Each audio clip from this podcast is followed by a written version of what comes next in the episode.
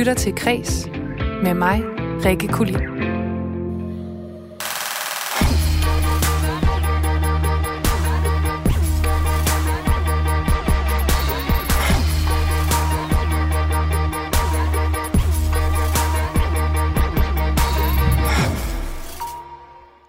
Hvad er kunst, og hvad er herværk?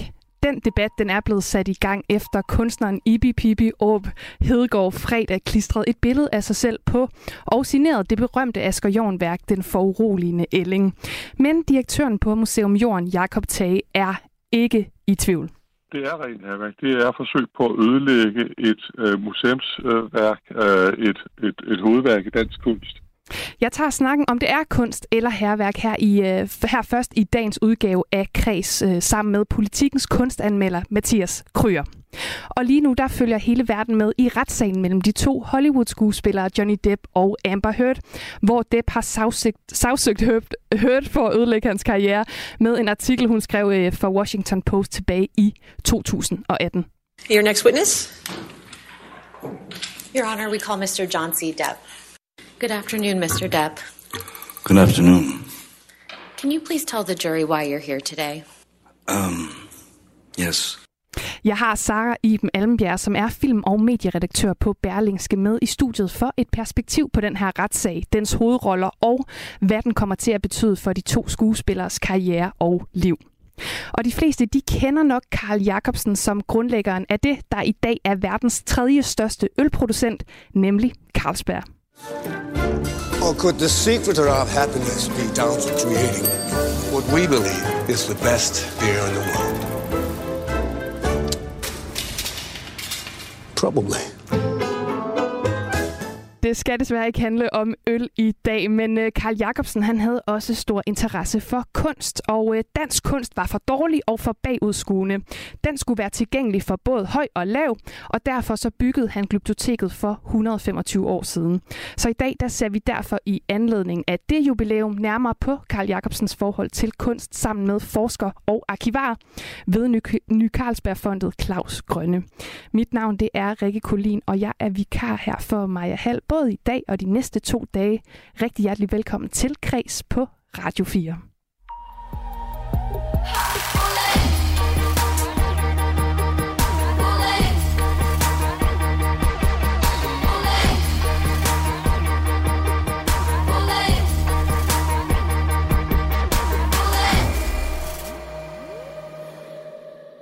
Debatten om, hvad der er kunst og hvad der er herværk, er igen blevet aktuel, for øh, Asger Jorn-værket Den foruroligende ælling er nemlig kommet på de flestes læber hen over weekenden. Kunstværket i Silkeborg på Museum Jorden blev nemlig i fredags udsat for herværk med tusch og kontaktlim. Og øh, gerningspersonen og øh, er forfatter og performancekunstner Ibi Pibi og Hedegaard, som i weekenden erkendte herværket i et Facebook-opslag og forklarede, at det handler om at øh, male ovenpå et maleri, som Asger Jorn i forvejen havde malet ovenpå. Programmets øh, første gæst i dag, det er Mathias Kryer, som er kunstanmelder på Politiken. Velkommen til Kreds. Jamen, øh, jeg har simpelthen ikke øh, Mathias på, øh, på linjen lige nu, så vi prøver lige at se, om vi kan øh, få fat i ham, fordi vi skal altså finde ud af, om øh, det her overhovedet er kunst. Men lad os lige starte med øh, Ibi Pibi selv, som altså ikke mener, at... Øh, Mathias, er du der? Ej, undskyld, jeg, jeg var lige inde på noget, der talte meget tysk. Det var en forkert linje. Det var et, et tysk, et tysk uh, program. Nu er jeg inde på det rigtige. Yes, ej, men det, det, det kan jeg også et eller andet. Men uh, i dag der nøjes jeg med at tale dansk, selvom jeg faktisk taler flydende tysk. Så hvis du har lyst, altså... Så... Jeg fattede ikke, hvad de sagde. Det vil jeg bare sige. Nå, okay. Jamen altså, øhm, jeg, jeg, jeg gik jo lidt i gang, kan man sige, Mathias. Men du sætter jo spørgsmålstegn ved den her øh, handling af Ibi Pibi over, overhovedet af kunst. Hvorfor det? Øh, ja, undskyld. Ja, hvorfor egentlig det? Altså, det, eller i hvert fald sådan, hvor... Øh, at det er dårlig kunst, ikke? Hvad hedder det i forhold til, til spørgsmålet om, øh, hvad det er, der bliver tilføjet til verden og til det her kunstværk. Altså fordi hvis man, siger, hvis man går ind og, og køber øh, præmissen, at det er en modifikation, ikke? Øh, altså en modifikation oven på modifikationen, hvad er det så, der bliver tilføjet til modifikationen? Bliver der tilføjet nogen ny sådan øh, erkendelsesmæssig værdi, eller et eller andet, der bare minder om det? det gør der ikke rigtigt vel. Det er jo bare en, øh, det er bare en meget, meget sådan selvcentreret handling, som handler om at, at køre kunstnerens øh, jeg ind over Stakkels Asger Jorns kunstværk. Ikke? Du siger det her med, at øh, det hvis man køber den her præmis om at øh, modificere øh, kunstværket på kunstværket, er det simpelthen fordi, du ikke køber den præmis i første omgang? Nej, altså man kan sige, at modifikationen det ligger jo i Asger Jorns kunstværk. Ikke? Det er, han har ligesom erhvervet sig det her trommesalsmaleri, og så malet det der ovenpå. Ikke? Som sådan en kommentar til det der lidt kedelige, pæne, øh, borgerlige maleri. Øh, og så kan man sige, så, så siger Ibi Pibi der, at, øh, at det er en modifikation oven på modifikationen. Øh, og det, det er bare det, jeg sætter spørgsmålstegn ved, om det egentlig er, fordi hvad er det, hvad er det modifikationen ligesom så er intenderet at skulle fortælle os, andet end at den skal bringe øh, den her kunstner i centrum. Ikke? Så det er sådan en, det er sådan en, øh, en selvoptaget modifikation, hvis det overhovedet er en modifikation. Ikke? Og vi vender lige tilbage til... Og det er bare det, jeg mener. Altså kunst, kunst for, det, for at det skal være kunst, så skal der være en god intention, der skal være en spændende intention, det skal ligesom betyde noget, det skal ligesom, hvad er det, det skal bidrage verden med, ikke? Vi vender tilbage til den her, øh, hvad skal man sige, definitionsret lige om lidt, fordi hovedpersonen selv, ja. Ibi Pibi, mener altså ikke, at hun har øh, gjort noget forkert. Jeg var jo til afstand fra, at det bliver kaldt øh, herværk. Jeg har foretaget en kunstnerisk dobbeltmodifikation, og jeg mener absolut ikke, øh, der er tale om herværk. Jeg så... har gjort præcis det samme, som Jorden han gjorde, så jeg har videreudviklet hans værk, og det er ikke herværk. Men øh, direktør på Museum Jorden Jakob Tage, han er altså ikke helt enig. Det er rent herværk. Det er forsøg på at ødelægge et øh, museumsværk, øh, et, et, et hovedværk i dansk kunst. Den diskussion om, øh, om det skulle være kunst, den, den mener jeg er, er totalt ikke eksisterende. Altså man kan ikke retfærdiggøre hverken vold eller øh, herværk ved at kalde det kunst. Herværk, herværk og vold er herværk og vold og intet andet. Ja, sådan lød det altså fra direktør på Museum Jorden, Jakob Tage. Er du øh, enig i, i den betragtning, Mathias Kryer? Mm, nej, det er jeg ikke sådan helt ned i, i hvad skal man sige, sådan de meget fine detaljer, fordi der er jo masser, hvad skal man sige, øh, der, der bliver lavet masser af kunstværker, som, som ikke øh, følger Jakob Tages øh, regler der, ikke? Altså street art, kunst, der er lavet øh, i det offentlige rum, Banksys kunstværker, hvor han maler på mure, som ikke tilhører ham, og så videre, så videre, ikke? Øh, så der er jo masser af eksempler på kunstværker, som, som bryder med, med regler og, og love. Øh, også, også kunstværker, som bryder med statssanktionerede love omkring, hvad man må sige og hvad man må gøre i diktaturstater osv. Så, videre. så der er jo masser af kunst, som er, som er, som er baseret i lovbrud. Øhm, så nej, det, det kan jeg ikke tilslutte mig fuldstændigt. Øh, nu nævner du det her, men har du nogle eksempler på, øh, hvilke slags øh, kunstværker det kunne være? Altså, som, øh, som umiddelbart sådan er lovbrudsagtige. Mm-hmm. Øhm, ja, altså... Øh, hvad hedder det, øhm, der er nogle byster, ikke, som vi, som vi kan kigge på. Øhm, hvad hedder han? Ej, undskyld, jeg har lige tabt hovedet lige et, et sekund. Jeg ved godt, du vil gerne snakke om Katrine Dirken Holmfeldt og bysten, som, som øh, faldt i vandet, ikke? Den kommer øhm, vi i hvert fald til, ja. Den også, hvad kan man sige, den har jo også øh, den her lovbruds-vibe omkring sig i hvert fald, ikke? Fordi der er nogen, der, der siger, at det er, det er herværker i kunst. Øhm, og det, det øhm, kan jeg også godt stille mig spørgende over for. Øhm, hvad hedder det? Øhm, altså, ja. hvis vi lige vender tilbage, vi kommer tilbage til, øh, til den store sag om, øh, om bysten her tilbage i 2020, som jo også mm. har øh, genereret masser af debat. Men altså, hvorfor, vi, vi var lige inde på definitionsretten tidligere. Hvorfor er det ikke kunst, når kunstneren mm. så kalder det kunst? Fordi at der, det virker ligesom om, at man skal skælne, eller skal man bare tage den fra gang til gang?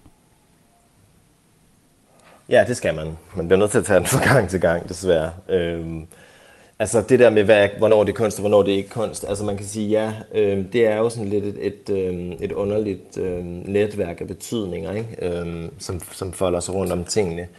Øh, og man, man plejer ligesom at sige, at hvis det er en kunstner, som siger, at det er kunst, så er det kunst. Eller hvis det er noget, der foregår inde i en kunstinstitution, sanktioneret af kunstinstitutionen eller af galleriet, altså hvis det nu er øh, et eller andet, man synes er på grænsen til ikke at være et kunstværk, men så fordi, at det er det ligesom er kommet til verden, fordi at øh, museet har sagt, at nu skal det her ind, ikke?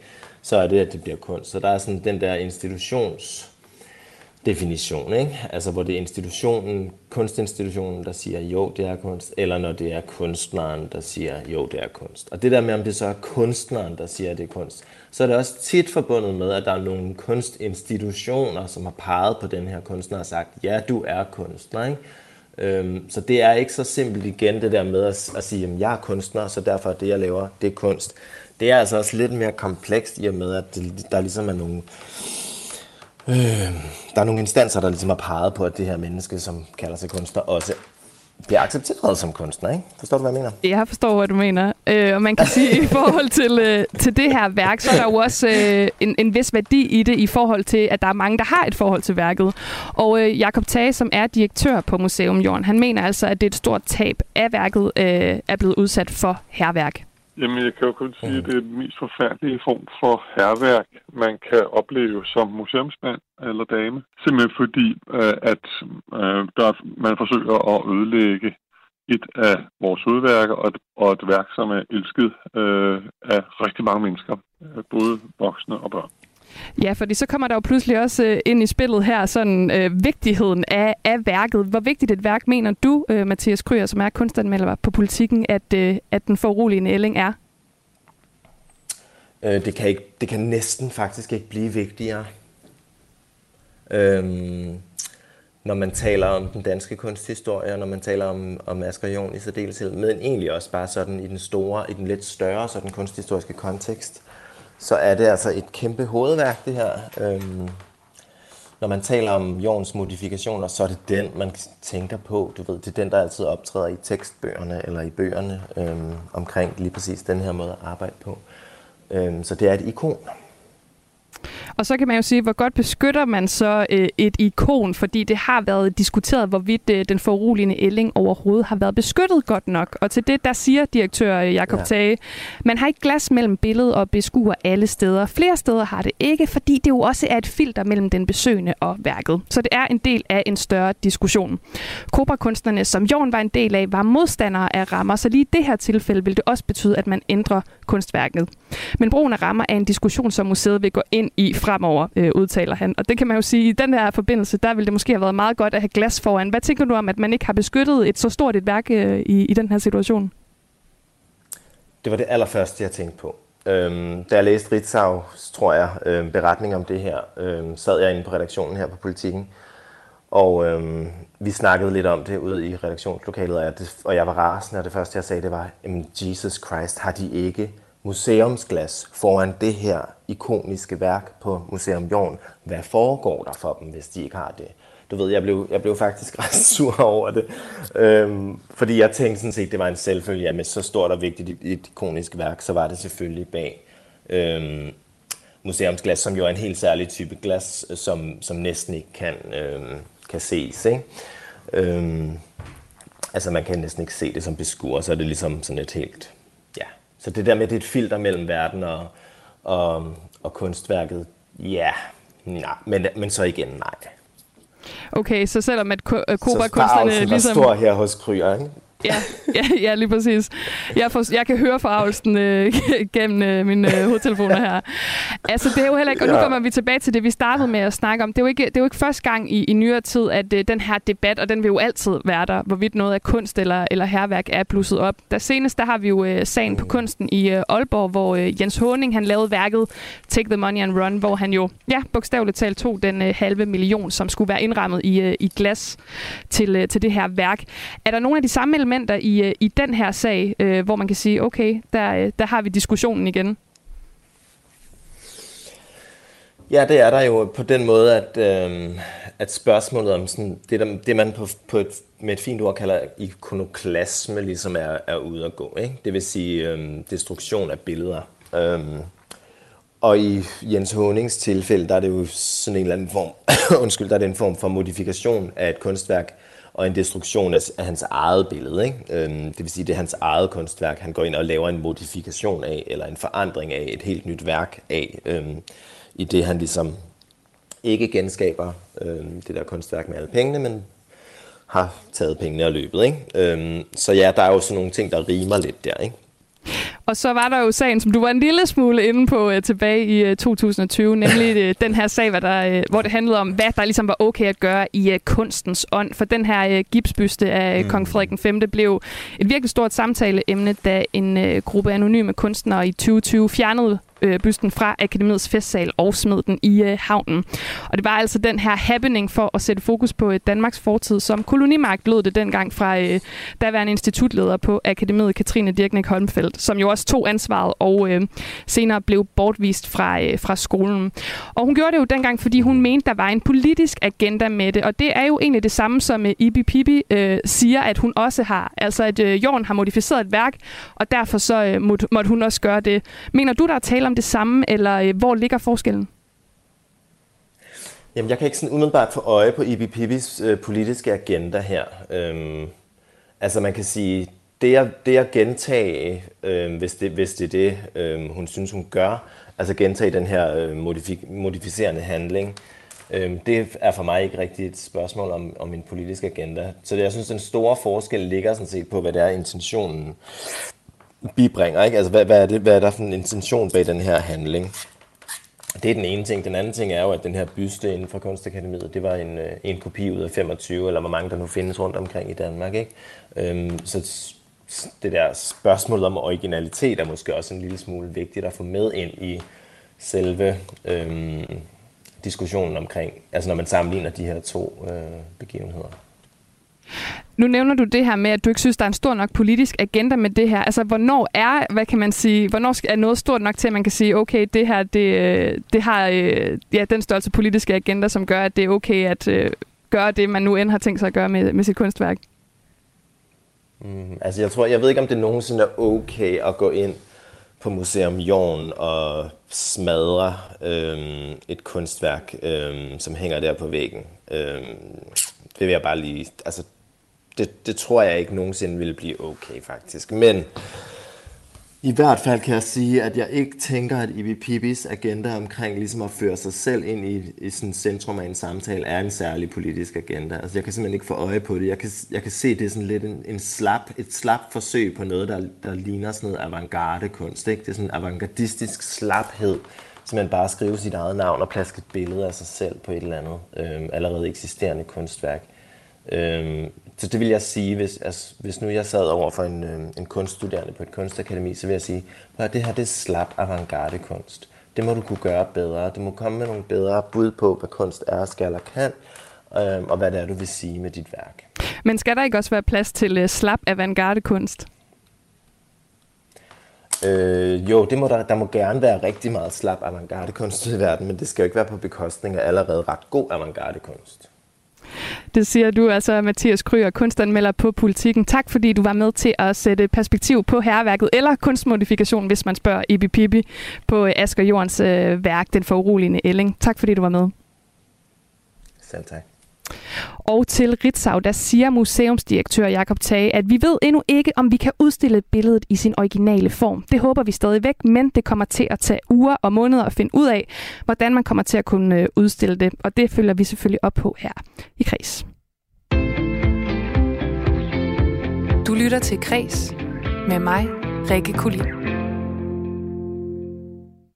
Lige nu der udspiller en særdeles speciel retssag sig i staten Virginia i USA, hvor skuespilleren Johnny Depp har lagt sag an mod sin ekskone, skuespilleren Amber Heard, som han var gift med fra 2015 til 2016, og som han beskylder for at have bagvasket ham i et debatindlæg i avisen Washington Post, som blev udgivet tilbage i 2018. Your next witness? Your Honor, we call Mr. John C. Depp. Good afternoon, Mr. Depp. Good afternoon. Can you please tell the jury why you're here today? Um, yes. Um, Her hørte du altså Johnny Depp blive indkaldt som vidne i retssalen på retssagens femte dag. Og det er en sag om et uh, giftigt forhold fyldt med både alkohol, stoffer og vold. Det er en sag, hvor listen over mulige vidner bød, bød, blandt andet bød på navne som skuespilleren James Franco og Tesla-milliardæren Elon Musk, som dog begge ikke forventes at uh, dukke op endeligt. Bevismaterialet i den her sag inkluderer blandt andet sms'er til instruktøren Zack Snyder og øh, musikeren Elton John. Og så er det også en sag, hvor Depps advokater blandt andet vil forsøge at bevise, at det var Amber Heard, som kastede en vodkaflaske efter ham, som endte med at øh, skære spidsen af hans ene finger af. Og de vilde overskrifter, ja, dem er der altså rigtig mange af. Den her sag, den har fået internettet og diverse sociale medier til at koge fuldstændig over. Fordi den indeholder så mange aspekter, lige fra celebrities til MeToo-aspektet, til misbrug, til den her historie om storhed og fald, og siger rigtig meget om den tid, vi lever i. Men så er det altså også en retssag, som står som et monument over nogle turbulente år for både Amber Heard og Johnny Depp, som altså forsøger at bevise, at hans karriere er blevet ødelagt som følge af den her artikel artikel. Og nu kan jeg byde velkommen til dig, Sara Iben Almbjerg, som er film- og medieredaktør øh, på Berlingske. Velkommen til. Tak skal du have. Nå, vi skal altså dykke ned i, øh, i den her sag, og du har jo fulgt det her øh, forløb i, i flere år. Lad os lige riste kort op, helt, helt kort. Så handler den her retssag om, at Amber Heard i 2018 skrev den her klumme i Washington Post om vold i hjemmet. Og i klummen, der nævner hun jo ikke Depp ved navn, men kort efter, der blev han altså fyret fra Disney's Pirates of the Caribbean franchise, og nu har han sagsøgt hende for 50 millioner dollars for bagvaskelse, og hun har modsagsøgt for 100 millioner dollars. Og i den her retssag, der anklager de øh, hver især hinanden for at være den voldelige part. Puha, Sara Iben Almbjerg. Hvad er det, der er på spil i den her nuværende retssag mellem Johnny Depp og Amber Heard? Det er jo et meget godt spørgsmål, fordi jeg vil jo mene, der er meget på spil. Jeg har selv siddet og set de her øh, meget, meget lange, de syv timer lange transmissionerne hver gang fra retssagen, øh, og min kæreste har rystet på hovedet og tænkt, at jeg har sunket til et eller andet øh, slibrigt niveau øh, for min interesse for sladder, men, men det er fordi, jeg faktisk synes, der er meget på spil. For det første kan man sige, øh, vi står jo i en tid, hvor rigtig mange store Hollywood-navne har været øh, involveret i nogle MeToo-sager. Og det betyder, at vi ikke længere bare ser på dem som skuespillere eller instruktører eller ikoner, men pludselig som nogle mennesker, som har nogle privatliv, der ikke altid er særlig pæne. Og dem ser vi øh, på, når vi ser dem på lærredet. Vi har ligesom øh, lavet et, et lighedspunkt mellem den almindelige menneske og stjernen, så, så du kommer til pludselig at bedømme stjerner på deres private opførsel. Det er jo en konsekvens af det her med, at vi begyndte at stille nogle menneskelige krav til hinanden. Øh, det andet er jo så, at mange af de mænd, som er blevet anklaget i forbindelse med MeToo, jo har indgået forlig, eller er forsvundet eller er blevet skåret ud af deres filmer. Der har Johnny Depp jo valgt selv at lægge sagen, tage kampen op, og også øh, til min store overraskelse ligesom valgt at sige, at det er ham, der har været udsat for for, for vold i hjemmet. Det er jo ikke rigtig noget begreb for hustruvold på dansk, men altså vold i hjemmet. Så der er jo ret mange ting på spil, både i forhold til sådan noget med køn, i forhold til MeToo, og i forhold til, hvordan vi betragter filmstjerner, og hvordan vi betragter hinanden, hvordan vi skal opføre os for at kunne være ikoner. Man kan sige, du nævner det jo selv her, at øh, din kæreste har kigget lidt til, hvor mm. meget du egentlig har fulgt med her. Man kan jo livestreame hele den her retssag fra mandag til torsdag fra kl. 16 til 23 dansk tid, altså syv timer om dagen, øh, fire dage om ugen. Nu ved jeg ikke, om du har øh, fulgt øh, med alle de mange hundrede timer, det efterhånden er oppe på allerede.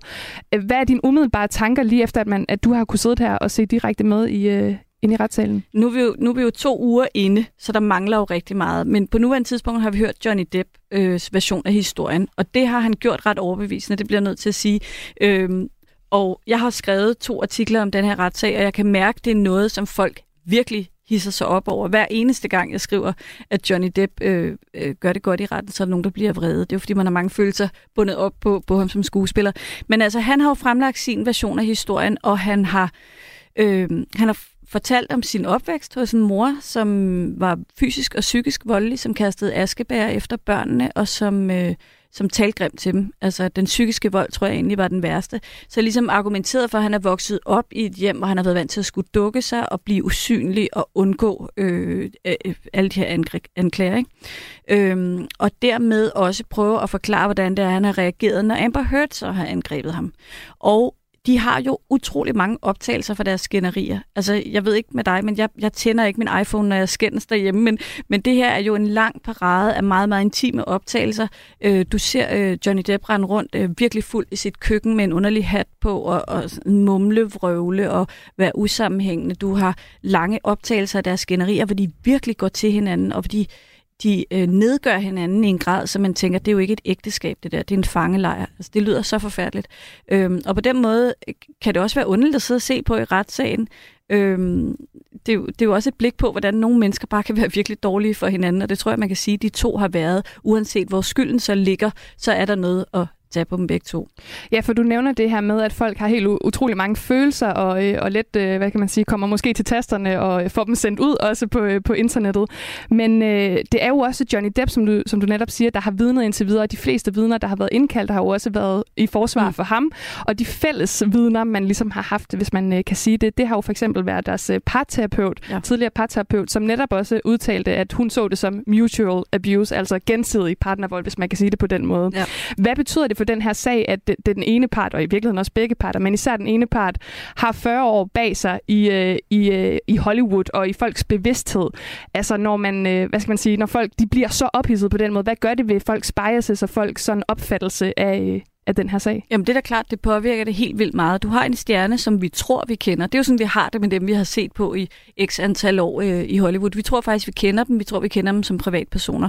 Og Johnny Depp havde jo et spændende image, synes jeg. Jeg har også set rigtig mange film med ham, været meget glad for ham. Han var en anden mandetype. Han var sådan den metroseksuelle mandetype, den, dengang vi stadig brugte det begreb. Han var noget andet end sådan armsved og cigaretter. Han var sådan det intelligente valg. Han, han tog nogle sjove øh, karrieremoves. Øh, han arbejdede meget sammen med Tim Burton Burton. Han turde ligesom gøre noget andet. Og da det pludselig så kommer frem i forbindelse med deres skilsmisse i 2016, at hun anklager ham for at have været voldelig, så er det et, en kæmpe overraskelse for mange, tror jeg. Og rigtig mange virker det som om, har reageret med, med vantro og sagt, det kan ikke passe. Øhm, og, og det er jo klart, vi føler ham på en anden måde. Når man ser ham sidde og, og tale sin sag i retten, så ja igen, du føler, du forstår ham, du kender ham, han virker troværdig.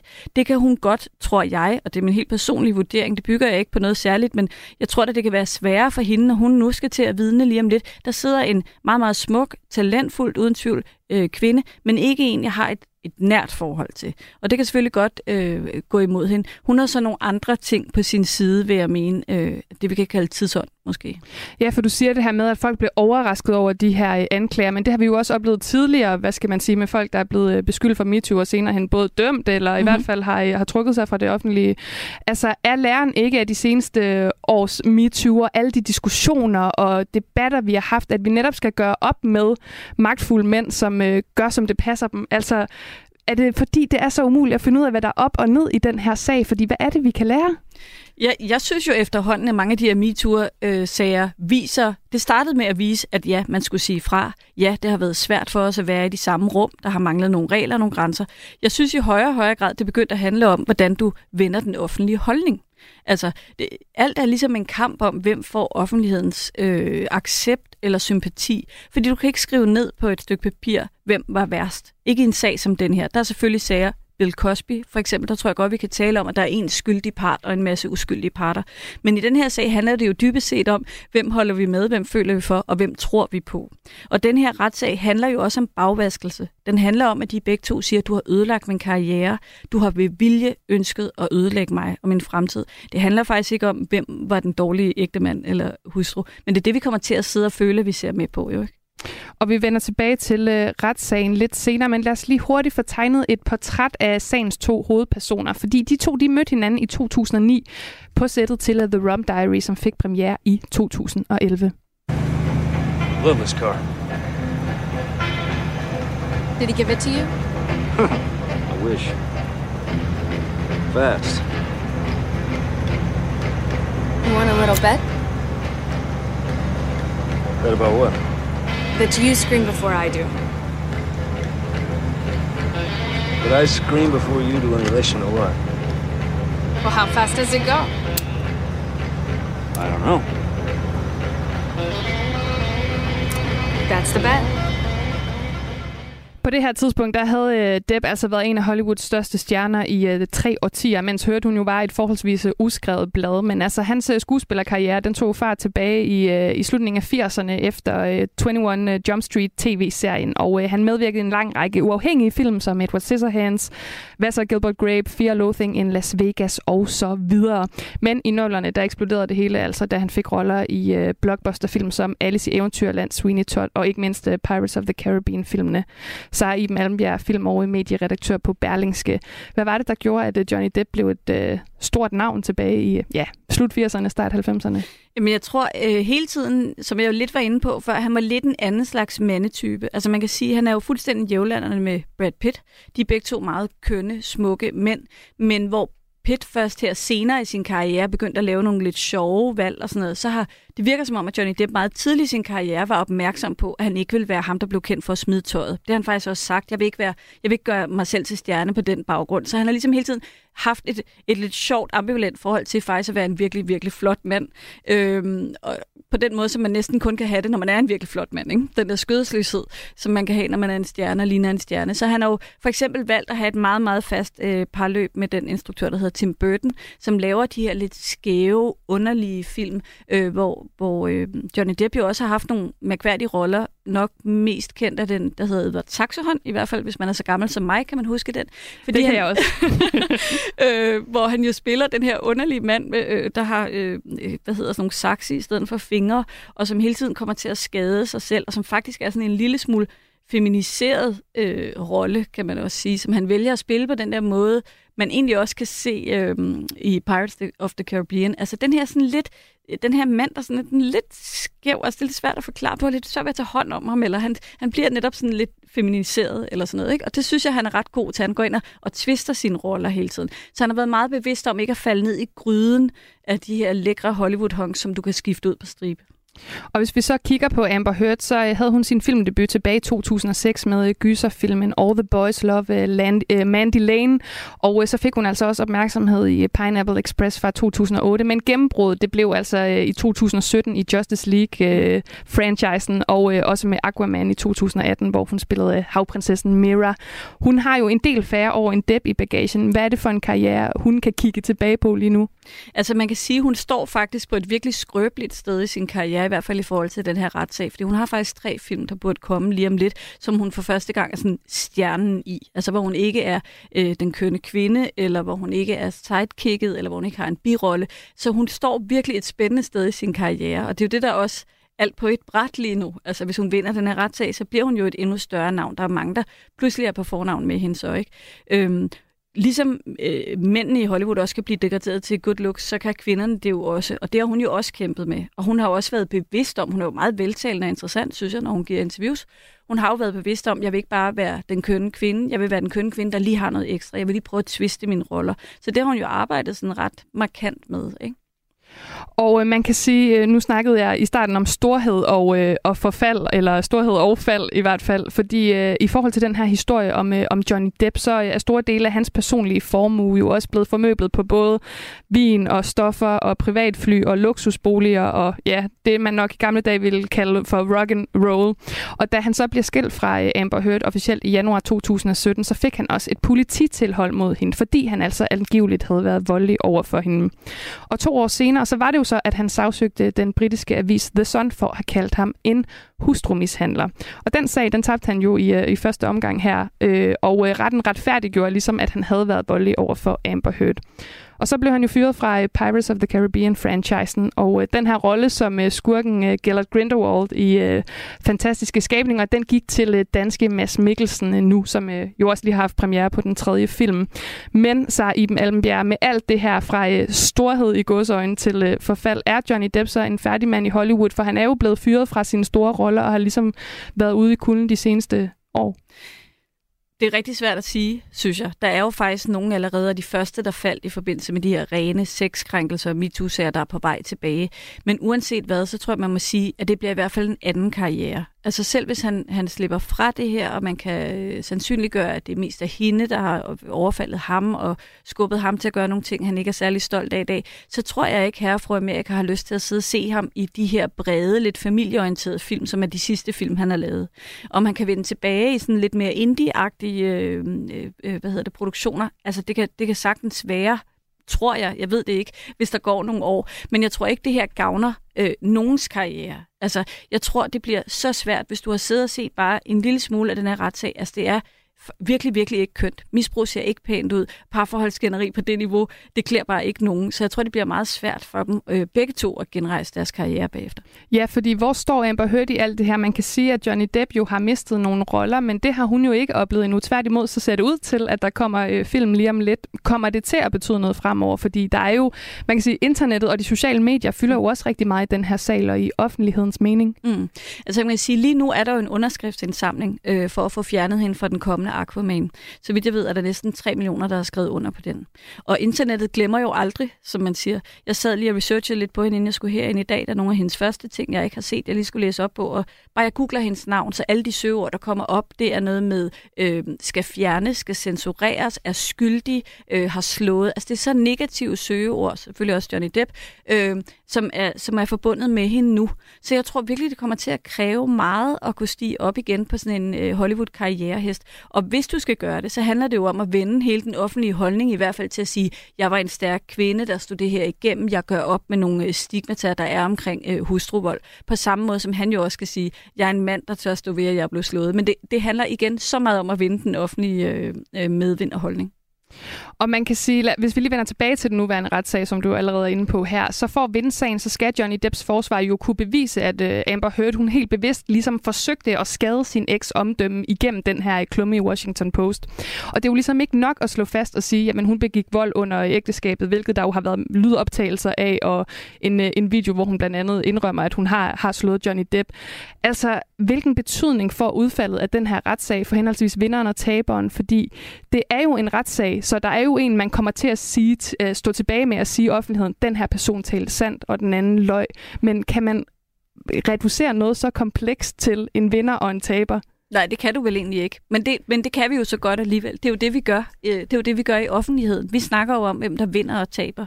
Vi snakker om, hvem der vinder den her retssag. Og min påstand er, at de taber begge to. Ligegyldigt, hvordan de går ud af den dør. Øh, men der vil selvfølgelig være en, der sidenhen vil kunne sidde og påberåbe sig en eller anden form for offentlig øh, offerrolle. Øhm, og, og den kan du selvfølgelig godt vinde noget på. Men jeg mener virkelig ikke, at det, der er nogen vinder i den her sag. Og så lige her til sidst, fordi jeg har, jeg har også set rigtig meget den her retssag, og det er jo sin egen, hvad skal man sige, form for absurde reality show med bizarre øjeblikke. Altså, der var blandt andet uh, Alejandro Romero, som var dørmand, der uh, under sit vidnesudsagn sad og vabede og uh, kørte bil, hvilket uh, dommeren også fortalte, hun aldrig havde set før. Uh, og uh, psykologen Dr. Shannon Curry, som blev hyret af Johnny Depps team til at foretage, hvad skal man sige, en uh, psykologisk vurdering af Amber Heard. Hun blev under sit uh, vidnesudsagn spurgt ind til nogle muffins, som hendes uh, mand havde købt købt. Og man sidder jo her og tænker, og det tænker jeg også, at du må have altså reflekteret over i din egen rolle i at kigge på det her, men hvorfor er det, man skal følge med i den her retssag, eller er, kan man overhovedet tillade sig at følge med, når man først bliver bevidst om, hvor absurd det er? Nu kan man jo sige, at de har begge to selv sørget for, at vi kan følge med. Så det er jo ikke noget, der er gjort mod deres vilje. De har jo rent faktisk ønsket, at vi alle sammen skulle sidde og se det. Det kan man så undre sig over, at de har. ikke. Øhm, og, og jeg føler mig også en lille smule beskidt, når jeg har siddet og set det. Det vil jeg gerne indrømme. Men jeg synes jo, der er noget at lære af det. For det første, uanset hvor ubehageligt det er at se andre mennesker skændes, så er det faktisk også øh, ret interessant, fordi du kan ikke reflektere, når du selv skændes. Når du ser nogle andre gøre det, så kan du se, hvor meget energi de bruger på at prøve at få ret i nogle sager, hvor det faktisk er ligegyldigt. De sidder jo hele tiden og diskuterer, hvem har oplevet det her mest rigtigt. Men de har jo begge to oplevet det rigtigt. De har oplevet det på deres måde. Ikke? Det er den ene ting. Det andet er igen det her med, at det ændrer jo vores opfattelse af øh, hele hele den bølge, der er skyllet over os nu, hvor vi snakker om, hvordan vi skal opføre os, jamen det bliver jo noget nyt, hvis der pludselig er nogen, der begynder at at, at, og gå til modsvar, som Johnny Depp jo gør. Og hvis mændene pludselig begynder at sige, det kan også være mig, der har været udsat for noget. Det kan også være mig, der blev slået. Og med det vil jeg også bare lige spørge om til sidst. Kan den her sag blive ligesom en sag, der også kommer til at generalisere vores opfattelse af, af nogle meget komplekse emner, som for eksempel MeToo og så videre? Fordi det er vel bare en sag, man egentlig burde sige, den skal afholdes for sig selv, og den siger ikke noget om det samfund, vi lever i. Men kan den undgå at blive andet end det? Jeg ved det ikke rigtigt. Jeg synes faktisk, den er uden for kategori i ret mange sammenhænge. Altså, jeg, jeg tror ikke, jeg kender nogen, jeg kan... Altså, jeg har aldrig set nogen leve på den her måde, eller være så nedrige over for hinanden. Så på den måde står den jo ret alene, og må ikke de fleste, der sidder og overvejer at lave en offentlig retssag, efter at have set det, tænker, ah, det, det tror jeg alligevel ikke, jeg vil udsætte mig selv for. Det kan være, at det er en af de store øh, læringer i det her. Til allersidst, så i Almbjerg, vi kan jo ikke spekulere for alvor i det her, men hvor ser du lige nu, at øh, den her retssag ender henne? Altså, hvad, hvad ender det med? Lige nu tror jeg faktisk på Johnny Depp. Altså, jeg synes virkelig, han har, han har gjort det godt. Han har, han har talt sin sag godt. Øh, han har taget det modige valg med at turde blive et offer, i stedet for at skulle ud af det som sejr her. Så, men vi har ikke hørt hendes version endnu. Jeg tror simpelthen, det er for tidligt at sige noget som helst om det. Jamen altså, jeg vil bare sige tusind tak til dig, Sara Iben Albjerg, film- og medieredaktør på Berlingske, fordi du ville være med. Og hvis du, der lytter med nu, er interesseret i at følge den her retssag mellem Johnny Depp og Amber Heard, så kan du altså finde YouTube-kanalen Law and Crime Network, som altså streamer det her, jamen altså, form for bizarre reality show mandag til torsdag fra 16 til 23 dansk tid. Retssagen den forventes at blive afsluttet den 19. maj.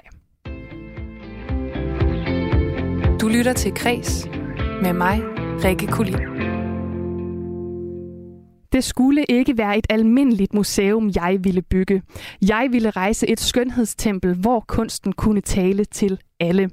Sådan sagde Karl Jacobsen ved indvielsen af Glyptoteket den 1. maj 1897 på Dantes Plads i København. Og i går der var det altså 125 år siden, at det blev indviet, og derfor så skal vi nu kigge lidt nærmere på, hvem manden Karl Jacobsen er. Fordi udover at være grundlæggeren af det Carlsberg, vi i dag kender som verdens tredje største producent af øl, så er det også ham, der blandt andet har betalt for den lille havfru.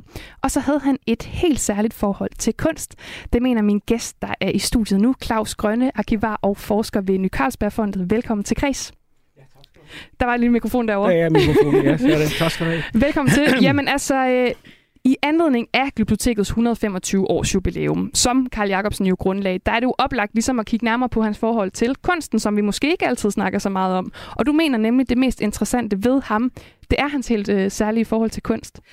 Ja, det er det på den måde, at han ville gøre det tilgængeligt. Han ville dele sin fantastiske begejstring for kunst og gøre sin samling tilgængelig for, for alle. Og nu var det egentlig ikke Glyptotekets 125 års jubilæum, der blev fejret i går, men Dallerups bygningsjubilæum. Øh, Glyptoteket er faktisk 15 år ældre og allerede grundlagt i 1882, hvor han åbner sin privatsamling sammen med hustruen Uli, øh, øh, ude i øh, Valby. Og det er simpelthen det første øh, tegn på, at øh, han er så interesseret i at få folk ind og se sin kunstsamling, så han kan dele det med nogen. Og det er det, der øh, gennem syrer hele hans karriere, sådan set også hvad han laver senere hen, efter at Glyptoteket er åbnet på Dantes Plads, eller det der dengang hed Vesterboulevard, i øh, 1897. Hvor kom den her interesse og fascination af kunst fra? Altså, han har jo, han har jo har fået den ind med modermælken. Han er, han er jo søn af Laura og I.C. Jacobsen, som jo øh,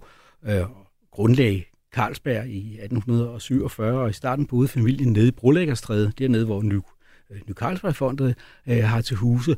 Og lejligheden der var udsmykket med kunst, og senere, da Isa Jacobsen indretter sin øh, store villa ude i, øh, i Valby, der er der masser af kunst på væggene. Og det er især billedhuggeren Bertel Torvaldsen og Torvaldsens elever, øh, der har der har smykket, smykket rummene der.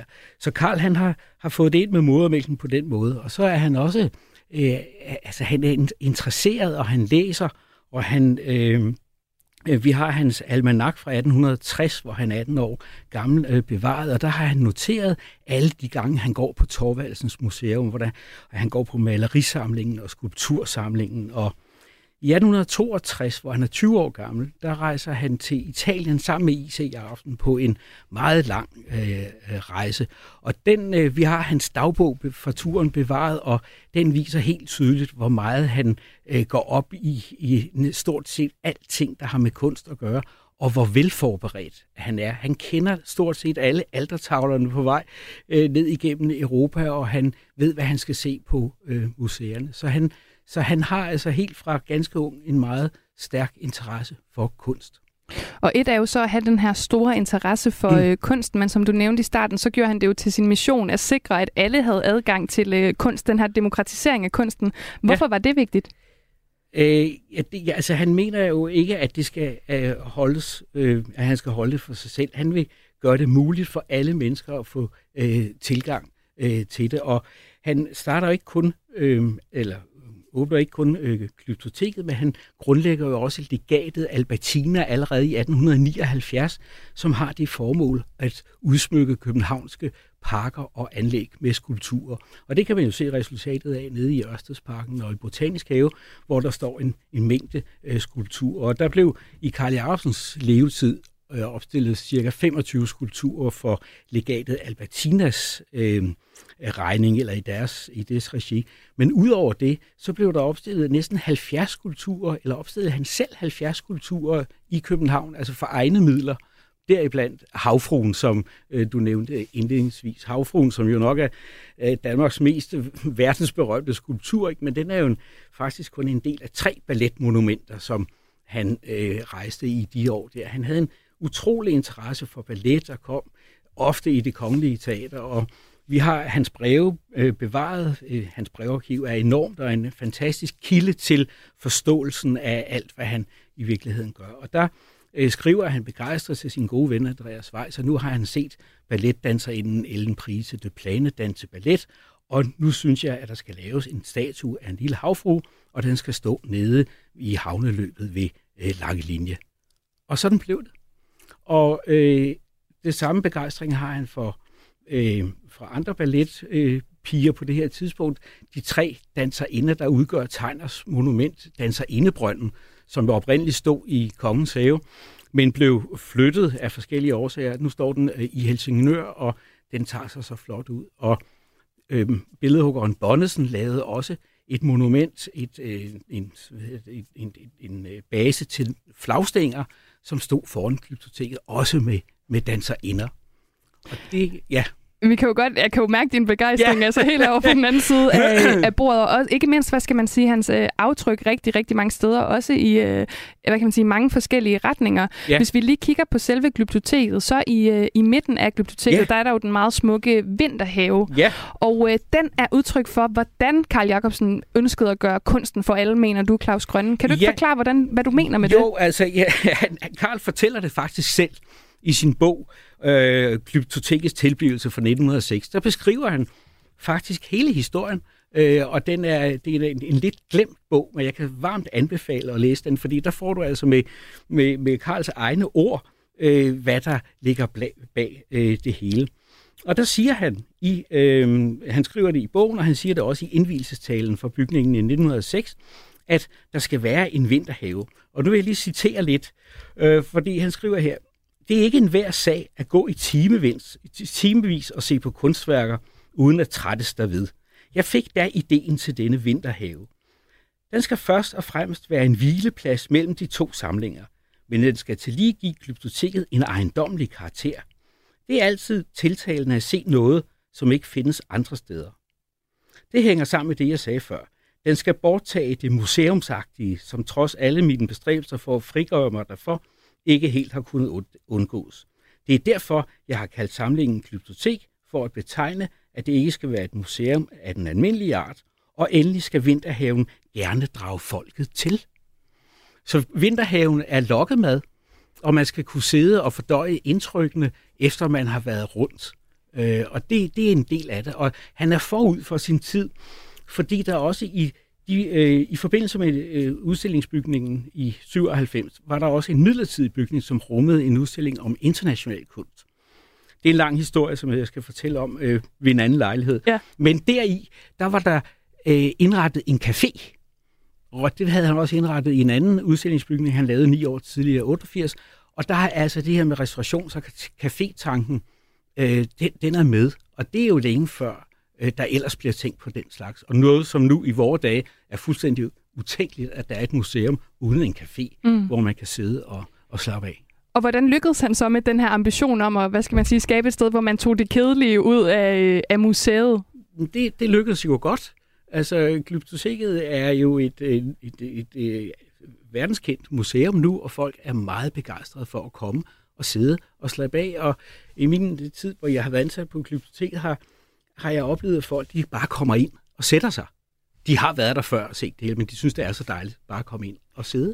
Så det, det vil jeg sige er lykkes øh, i, i høj grad. Ja, men jeg kender også til folk, der bruger det, ligesom folk bruger parker. Altså ja. det er der, man sætter sig og læser en, øh, en bog. Ja. ja, og det er der også et sted, hvor der, altså, der opstår romantik, har jeg lagt mærke til, når jeg går rundt. Altså folk bliver glade og kærlige og søde ved hinanden, øh, når de sidder i øh, vinterhaven eller i festsalen. Og der tror jeg, at Karl Jacobsens idé om, at at kunsten den øh, får det gode frem i os, det bedste frem i os. På og den så, måde. Og så øh, citerede jeg jo også Karl Jacobsen i, i starten her, hvor, øh, hvor han sagde, jeg citerer det lige igen, det skulle ikke være et almindeligt museum, jeg ville bygge. Jeg ville rejse et skønhedstempel, hvor ja. kunsten kunne tale til alle. Og det er jo også tæt ja. på de her kærlighedsord ja. og gloser, du ligesom øh, ja. siger. Men hvordan kom det ellers til udtryk i, i glyptoteket, ud over øh, den smukke vinterhave? Ja, så øh, skulpturerne og salene er indrettet på en lidt anderledes måde, og øhm, i forhold til det, man var, øh, øh, var vant til. Og øh, det er figurerne og malerierne, der taler. De er ikke plastret til med forklarende tekster. Øh, det øh, gjorde Karl, Karl Larsen meget ud af at, at sige, at, at kunstværkerne skulle kunne tale øh, til beskueren, uden at beskueren nødvendigvis skulle stå og læse store plancher og sådan noget. Derimod så øh, op, øh, arrangerede han omvisninger og forklaringer, øh, sådan så folk kunne få noget at vide ved givende lejligheder. Men det var ikke noget, der skulle øh, øh skæmme væggene og salene alt for meget. Formidling, han forudsatte, at man havde forberedt sig hjemmefra, ellers kunne man lytte på omvisningerne. Og den her tradition med omvisninger i samlingerne, den går tilbage til øh, Karl Jacobsens tid. Og jeg føler næsten, det her det er et uh, retorisk spørgsmål, men nu prøver vi lige øh, øh, alligevel. Kan man tale om, at uh, Karl Jacobsen stadig har betydning for, for kunsten i Danmark i dag? ja, det, det har han jo i, i høj grad, i det han jo i 1902 sammen med Utilia, hans kone, Jacobsen grundlagde Ny Carlsbergfondet. Og Ny Carlsbergfondet er jo et af, af landets store øh, fonde, som har det formål at, øh, at arbejde i kunstens tjeneste og står bag udsmykninger af offentlige pladser, kunst i det offentlige rum, øh, store donationer til museer, som ansøger fondet. Så på den måde, der er øh, Karl Jacobsens øh, idéer og virke absolut videreført. Og måske er det her også et, øh, et for svært spørgsmål, for jeg tænker, du nærmest ikke kan vælge, men nu har du jo nævnt, hvad skal man sige, mange af de værker, han blandt andet har skænket. Har du et, øh, det vigtigste værk, eller det, der ligesom er vigtigst i, i alt det, som øh, Karl Jacobsen har, øh, har bidraget med? Nej, det, det er jo ikke til at sige. Altså, det, at der er så mange forskellige typer af værker. Han er i en periode omkring år 1900 meget begejstret for Rodin, Auguste Rodin, som jo også her de senere år har haft en, en, en, en stor bevågenhed. Og der er der jo på Glyptoteket en, en, en, en fin samling af skulpturer, som går tilbage til, øh, til Karl Jacobsens tid. Og så er der jo hele Karl Jacobsens antikke samling, samlingen af romerske portrætbyster og, øh, øh og græske originalskulpturer på biblioteket er også af, af, af meget stor betydning, ligesom hele den egyptiske samling. Så det er, det er som du selv sagde, det er umuligt at vælge.